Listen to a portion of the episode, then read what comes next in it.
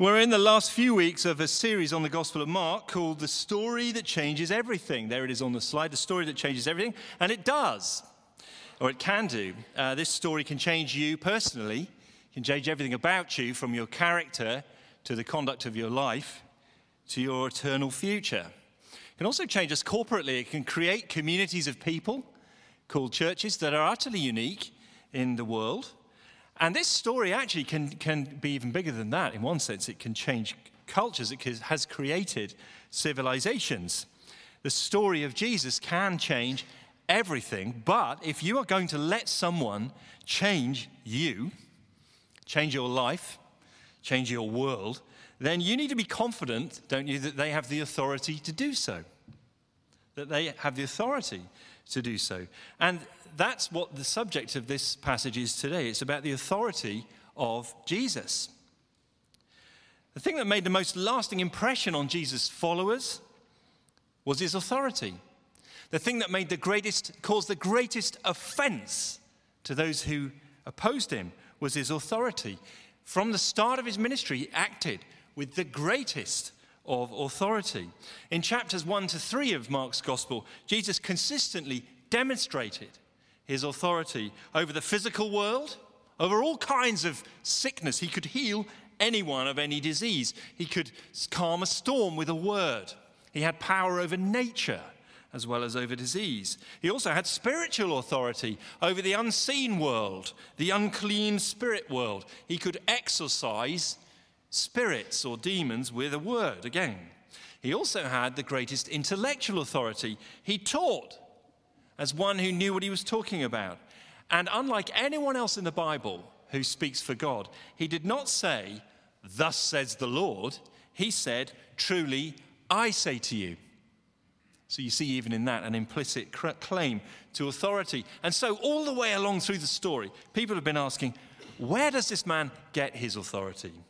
And now, as the story heads to a climax, we're in the last week of Jesus' life. One third of the book of Mark is taken up with one week of his life. Jesus now is in the most authoritative place in his culture the Jerusalem temple, a massive, beautiful edifice. And he stands before a delegation of the most authoritative body in his culture, which was called the Sanhedrin. And they are asking a very serious question who gave you the right to do these things? Have a look with me at verse 27. Jesus is walking in the temple courts, and the, the chief priests, the teachers of the law, and the elders came to him. Now, these were three groups that made up the ruling council for the Jewish people. The chief priests were former priests and some priests who had permanent duties in the temple.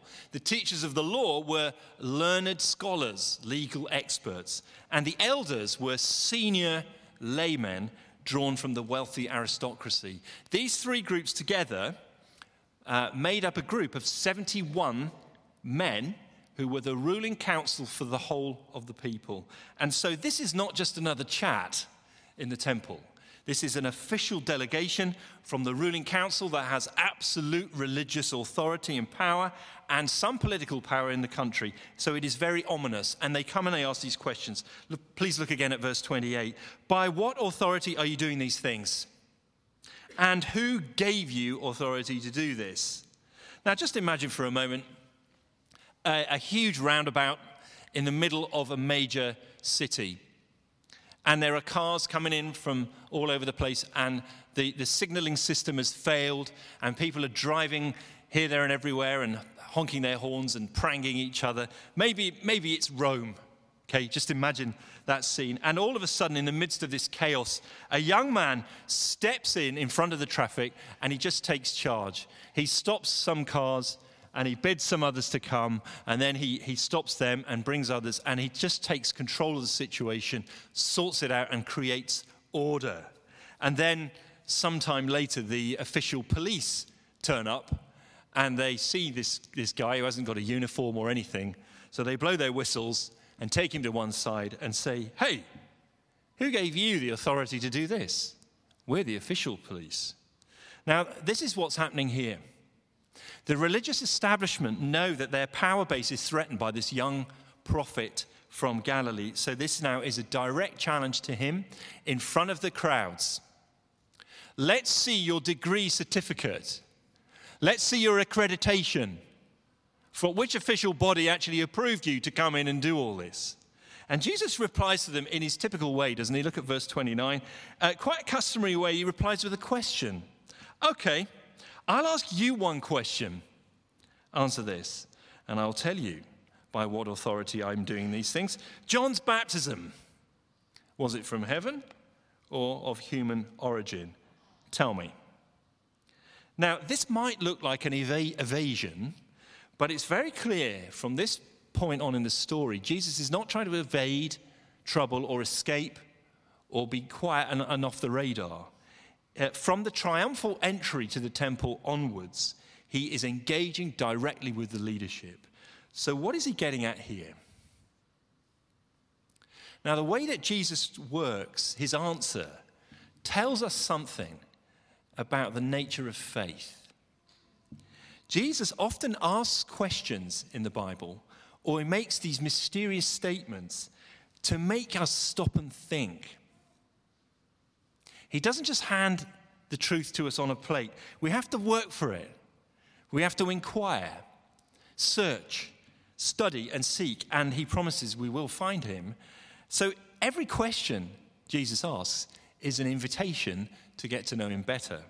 To those who are serious about finding Jesus, he can be found. But to those who resist Jesus and resent him, the answers remain obscure because they're not really serious. And the same, you know, is true today. Many people who object to Christian faith have objections that are rational on the surface, but actually underneath, their objections to faith are motivated by an emotional resistance to losing control. If Jesus Christ is who he says he is, then we're afraid of what might happen to us. Are you like that?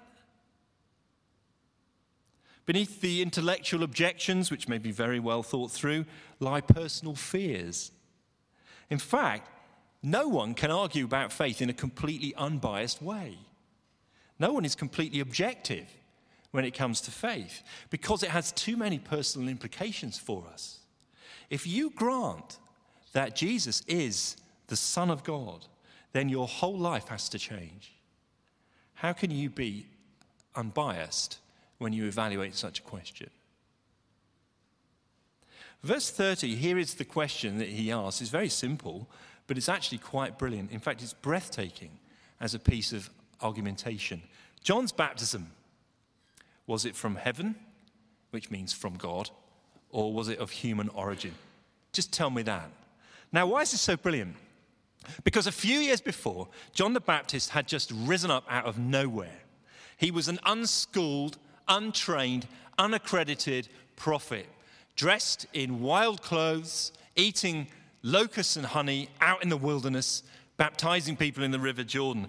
And he had a national impact in calling people, thousands of people went to him and, and pledged that they would come back to God. Everyone knew it. In fact, the, the news of this had gone national, not just national, but, but international. Everyone knew about it. And the tide of public opinion was such that the leaders here are backed into a corner. They can't come out against John.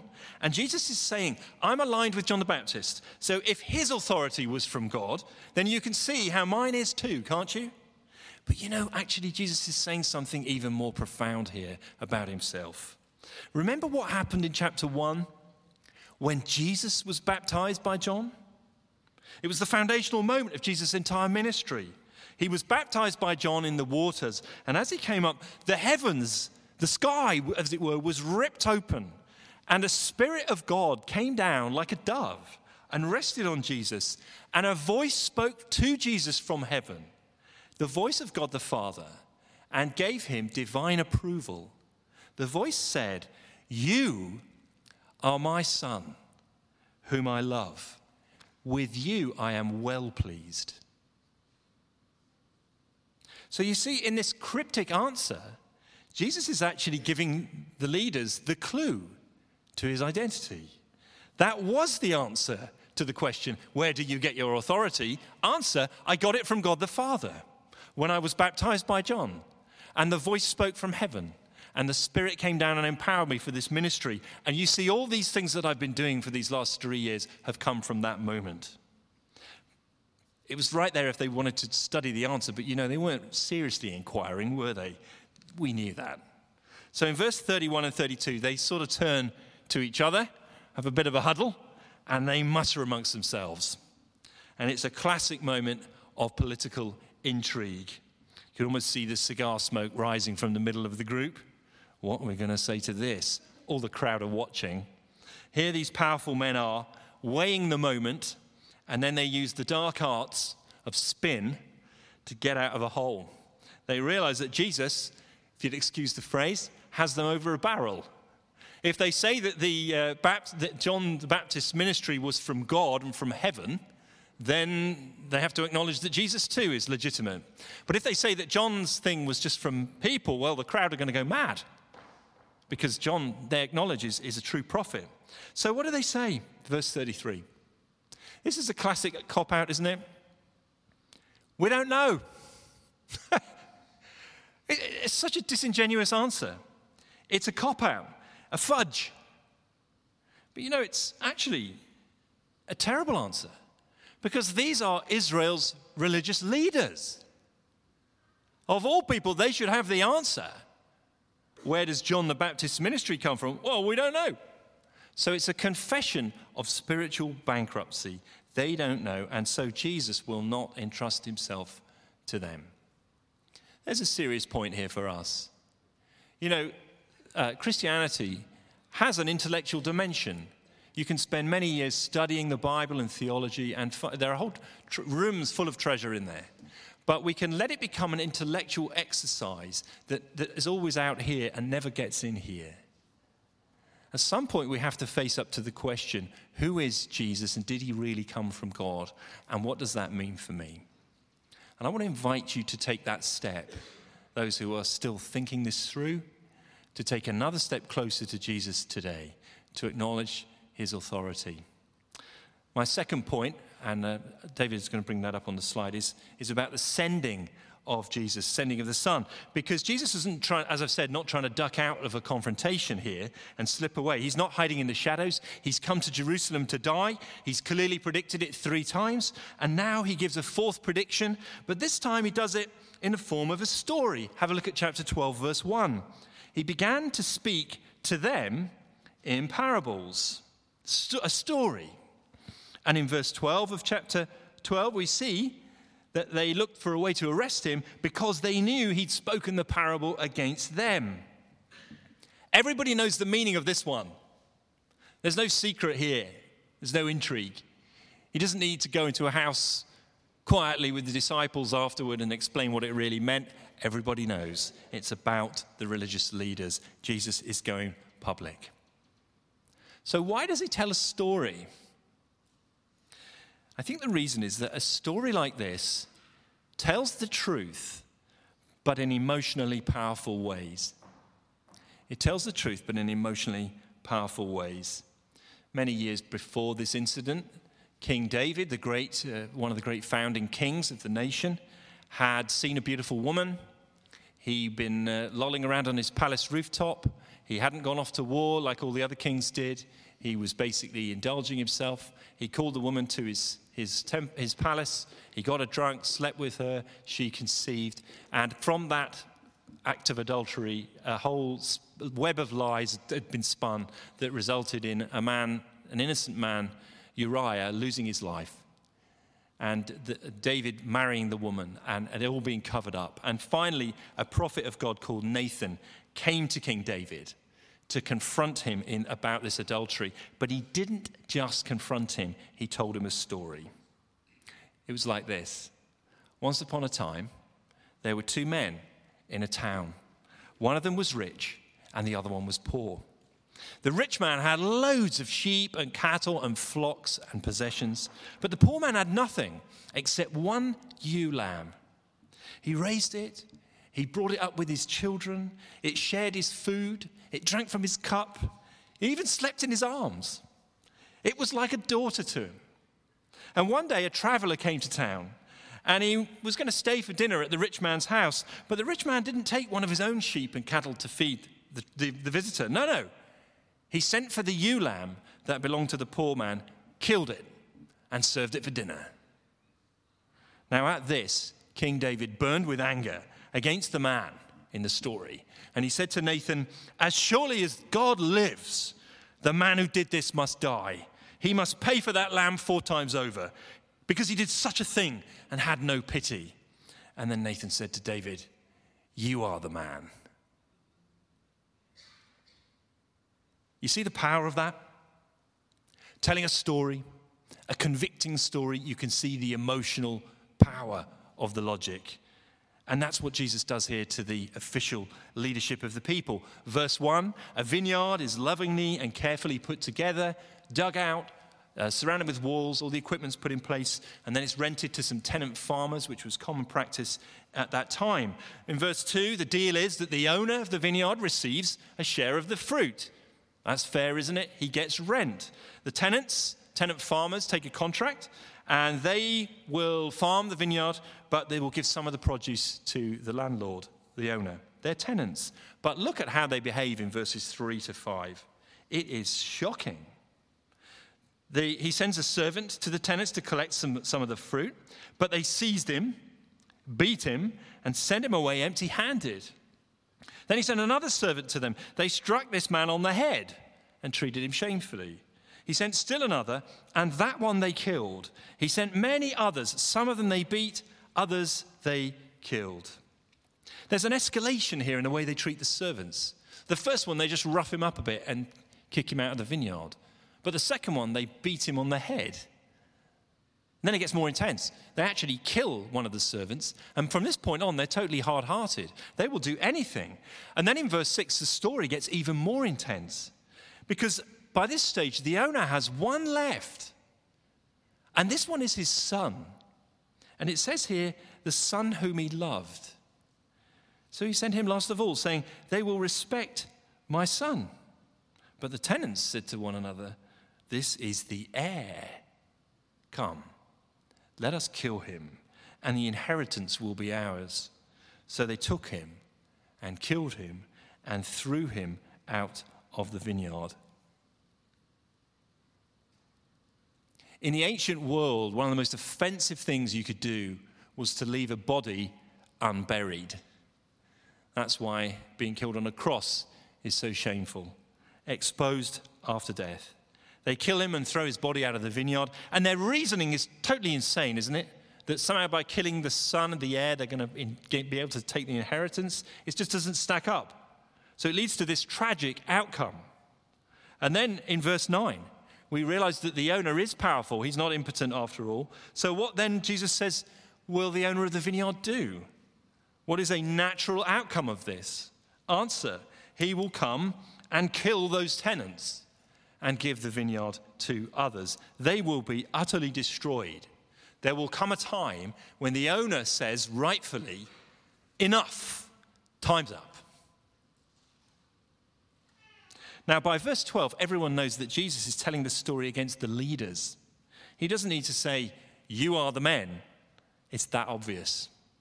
So the characters in the story are clear to everyone who hears, especially to those who know their Old Testament. The vineyard is a picture for the people of God, Israel, and it's a picture of God's relationship with his people, especially in the fifth chapter of Isaiah. And servants is a common way of referring to God's prophets. God sent prophets to speak to the people. They were called the servants of the Lord. And so, this too is the way that the prophets had often been treated refused, rejected, ignored, persecuted, and sometimes killed. And the leaders know that. So, then who is the son in verse 6? The one who is left the one I love, Father, the, the owner says. Notice that language there of uniqueness, of love. And you know where we've heard the phrase, the Son I love, before, don't you? At Jesus' baptism and on the mountain where he was transfigured. So the Son is Jesus. And the wicked tenants are the leaders of the, of the nation. They've failed in their duty to lead the people, to be fruitful towards God. They've greedily tried to take the rights of God for themselves. They've turned the temple into a cash cow, a very cushy number. They live affluent lives, and soon they will kill the Son himself. That's what it means the authority of the Son and the sending of the Son. Okay, what does this mean for us? What does this mean to you and me? And what should it do to our lives on Monday morning when we're at the toddler group, or we're at school, the university lecture hall, the workplace, the office, the hospital? How should this teaching change us? What is the real world cash value? Three points, three lessons from this story forbearance, folly, and fruit. Notice, firstly, forbearance, the patience of the owner. He's so patient and merciful to these tenants. And we get to listen into his thought processes. He's carefully prepared this vineyard, but in return, he's only reaped insults in the form of his battered servants, and some of them have been murdered. So you have to ask, why on earth, in verse 6, does he send his son? You might even ask, who in their right mind would send their son? And that's one of the strange things about the parable. You wouldn't send your son, would you? Now, that tells us something profound about the nature of God. Jesus is showing us here that God is patient and long suffering. He is an unrequited lover who is so patient that he seeks his people. This is true all the way through the Bible, especially in a very poignant book called Hosea by one of the prophets who speaks about the relationship between God and his people as like a, a husband and a wife. And God says, Therefore, I'm going to allure her. I will lead her into the wilderness and speak tenderly to her. I will give back her vineyards and make the valley of Achor a door of hope. There she will respond as in the days of her youth, as in the days she came up out of Egypt. In that day, declares the Lord, you will call me husband. You'll no longer call me my master. I will remove the names of the Baals from her lips. No longer will their names be invoked. I will betroth you to me forever. I will betroth you in righteousness and justice, in love and compassion. God reaches out like a jilted lover who forgives again and again. God keeps pursuing human beings, even when he is rejected. Such is his love and his patience toward us, God's forbearance. But secondly, the second thing we learn is about folly. How foolish we would be to presume upon the patience of God how foolish we would be. But that is exactly what the farmers do in the story. And we get to listen into their thinking as well. They're so vain. They think this, this crazy plan that they'll be able to kill the son and somehow get to keep the, the property for themselves. How foolish, how insane. They take no account of God. How could anybody live like that? How could anybody think like that? And yet, you know, we are just like them. You and I are just like them. Consider the foolish hearts of people in every generation who think they can seize control of everything in their lives and push God out of the picture. We're just like the tenants. I wonder, are you doing that in your life right now? You think you can try and seize control of everything and push God out of the picture. How's it working out for you? Did they really believe that by murdering the son they could inherit? It's crazy. But human beings do think that by erasing God from their lives, they can take control of their destiny. We're insane. In other words, the story reveals the folly of our sinful attitude, our rebellion against God. Just imagine a single mum she has one son. She loves him with all her heart. She's dotty about him. She's poor, so she works two jobs to provide for him. She works all day in a factory, and at night, she cleans offices. She washes his clothes and cooks his meals, listens to his problems, encourages him in all that he does. When he falls over, she picks him up. When he cries, she wipes away his tears. She's always there for him. She gives up her comfort for his, she gives up her life for his. And then he says he wants to go to university, so she takes another job to pay for the tuition fees. She pays and pays and gives and gives. She's so proud when he finishes law school and he moves to the big city. And there's a photo of his graduation ceremony there on the sideboard with her standing at his side, looking tired but happy.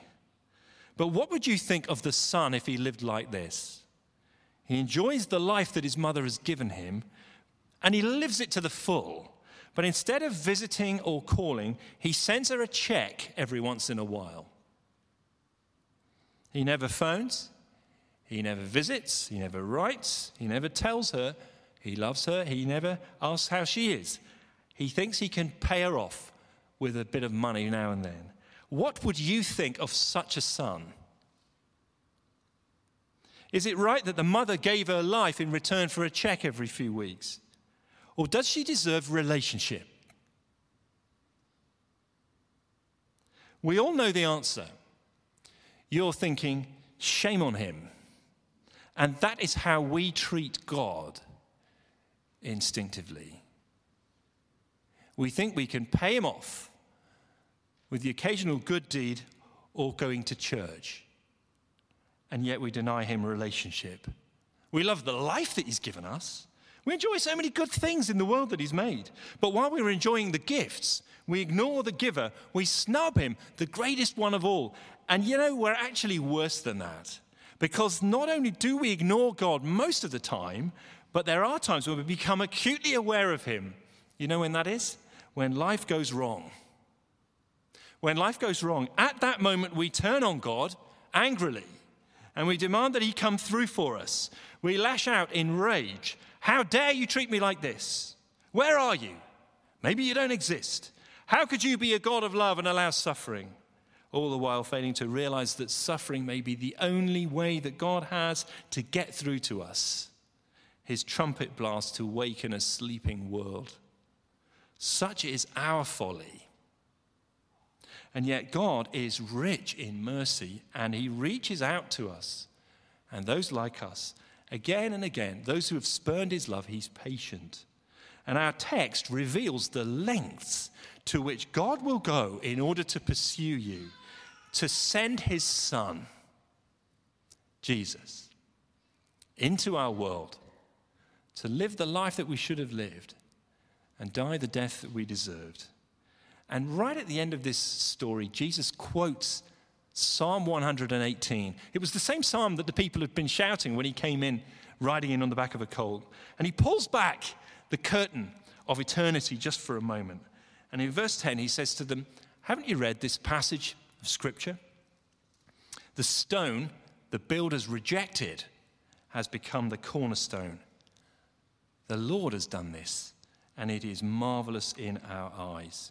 The cornerstone was the most important stone in the whole building. It had to be perfect. It was a large stone and it was completely uh, a perfect rectangle. The angles of that stone were such was so important that every plumb line that laid the rest of the building would be relying on the straightness of the cornerstone. It's the foundation of everything. Everything's built around the cornerstone. So if the builders find that it's not right or it's imperfect in some way, they will reject that cornerstone and throw it aside, be used, broken up, used for rubble. Interesting thing is, there's another way of translating this word cornerstone. Some of you may have it in your Bible. It, it can be translated as the capstone. And the capstone, if you imagine a, an old, uh, beautiful old cathedral with an, ar- an archway with stones going up, right at the top at the top of the arch, there's an unusual shaped stone that, that is the key to holding the whole thing together. And that one is the capstone. So, which is Jesus? Is he the cornerstone, the foundation of everything? The one that everything's built on? Or is he the capstone, the one that is the chief, the crown of it all? Well, I think he's probably both. And Jesus is saying, quoting this psalm, the stone that the builders rejected has become the chief stone, the foundation of everything. And God has done it, and it is marvelous in our eyes. Now, this here, we're getting into some of the deep theology of the, of the Bible. C.S. Lewis, in his Narnia books, calls it the deep magic. How is it that human beings could do their worst to Jesus Christ, reject him, make him suffer, cruelly kill him on a cross? How is it that human beings could do that and be fully responsible, and yet at the same time, it's all part of God's divine plan? The Lord has done this, and it is marvelous in our eyes. And yet, that's how the Bible depicts this. There's a, there are two things running side by side human responsibility and divine sovereignty. They're always there, they're always at play, they're always in tension, but they never quite meet. Acts chapter 2, the Apostle Peter, preaching the first Christian sermon, talks about the crucifixion of Jesus. He says this This man was handed over to you by God's deliberate plan and foreknowledge. God's deliberate plan and foreknowledge. And you, with the help of wicked men, put him to death. You see the two things at play? Or maybe more poetically, if you remember the story of Joseph with his amazing Technicolor dream coat and how he was cruelly treated by his brothers and beaten and put in a well and sold to slavery and away for many years. And eventually the brothers came, they saw him again, and they were cut to the heart and thought it was the end. And Joseph says this You intended to harm me but God intended it for good, to accomplish what is now being done, the saving of many lives. God is sovereign.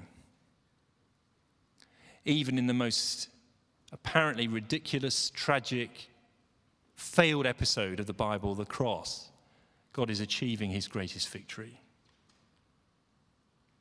Jesus was rejected, but it was God's plan all along and he rose on the third day and reigns now. Can I ask, is there somebody here today who, who understands the gospel? You understand the good news now, but you have never bowed the knee to Jesus. You've never asked him to be Lord of your life. You've never trusted him. You never handed over the keys. Will you do it today? Don't play on his patience. His patience is immense, but it won't last forever. There comes a time where God says enough, and it would be folly to test him. Forbearance, folly, and finally, fruit. Fruit. The third thing we learn is about the importance of fruit, and I don't mean your five a day, although they're important too. You know, Jesus' parables are a little bit like a boomerang. You know, I, actually, I have tried to throw a boomerang. It never did come back. But in theory, you throw a boomerang and it comes back and hits you on the head. It's a great uh, weapon invented by Australians. Uh, you know, these parables have a, have a way, we think they're, they're true for someone over there, but actually they have this way of coming back and slapping us around the face. Especially those of us who know all the answers, and all this time you've been thinking thinking, oh, this parable's about someone else. You know, we are very prone to sit in, in church, hear a sermon, and think, if only so and so could hear this. Don't forget what Nathan said to David the punchline You are the man. And you may be thinking, um, uh, this parable is aimed at religious leaders of Jewish people in Jesus' day. What does it have to do with me? Everything. Here's why Jesus' story teaches us that there is great danger if we don't change our ways. There is great danger if we don't change our ways. Eventually, the owner comes and destroys the tenants. Game over. More than that, there is great danger in religion. There's grave danger in religion. You're actually in quite a dangerous position now because you came here today. Did you know that? Going to church should have a health warning, like a pack of cigarettes. You are now in a more dangerous position than you were before you came to church. Why is that? Because religion can spoil you and make you worse. Because what we tend to do, us flawed, failed human beings is think that because I went to church and because I served on a rota or I did this or that or I gave some money, that, that I've pleased God now and that's enough. I'm just righteous enough to keep God at arm's length. He doesn't really need relationship from me. That is very dangerous. Look at the people who he was telling the parable to. They were the religious leaders of an entire nation. They knew their Bibles like the back of their hand. Oh, yeah, they went to the temple, practically lived in it. And yet they're the ones who are the furthest away from Jesus. They're in great danger. And we are too if we will not go further than just religious observance. Let me ask you to press on through. God is a just judge, He's not fooled by appearances. So, let's finish with this thought. If you are part of the vineyard, make sure to bear fruit. If you're part of the vineyard, make sure to bear fruit. What kind of fruit does Jesus expect from his followers? chapter 11, verse 17, he says that the temple was supposed to be a house of prayer for all nations. And so our church should be a house of prayer for all nations.